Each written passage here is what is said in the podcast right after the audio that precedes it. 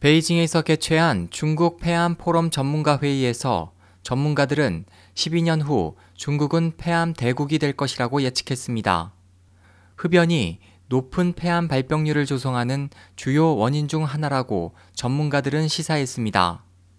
폐, 위, 간암은 현재 중국에서 가장 많은 세 종류의 암입니다. 그 중에서 폐암은 중국에서 암증으로 사망하는 첫 번째 원인이고 그 발병률과 사망률은 지난 10년간 급격히 상승했습니다. 전문가들은 2025년에 이르면 중국의 폐암 환자가 100만 명에 달하여 세계 최대 폐암 대국이 될 것이라고 예측했습니다.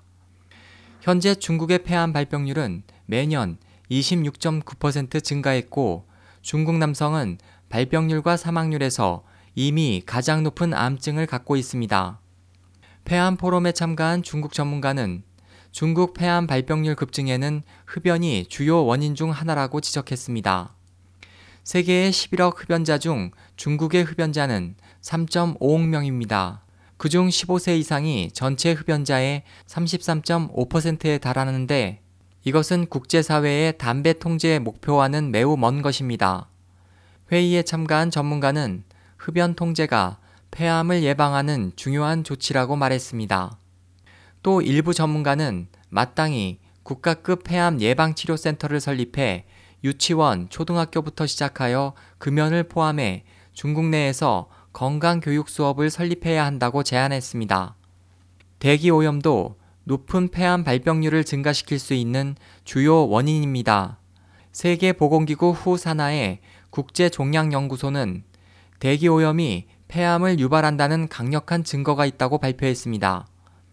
또 후는 지난달 발표한 보고에서 공기 중에 작은 먼지 입자를 흡인함으로써 전 세계에서 매년 320만 명이 조기 사망을 초래했고 그 중에 200만 명이 폐암으로 사망한다고 예측했습니다.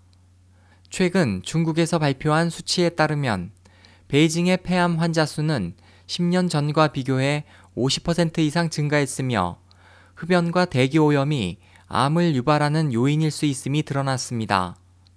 일찍이 중국 장수성에서는 8살 여자 어린이가 폐암으로 확진됐으며 대기 오염이 주요 원인으로 지적된 바 있습니다. SOH 희망지성 국제방송 홍승일이었습니다.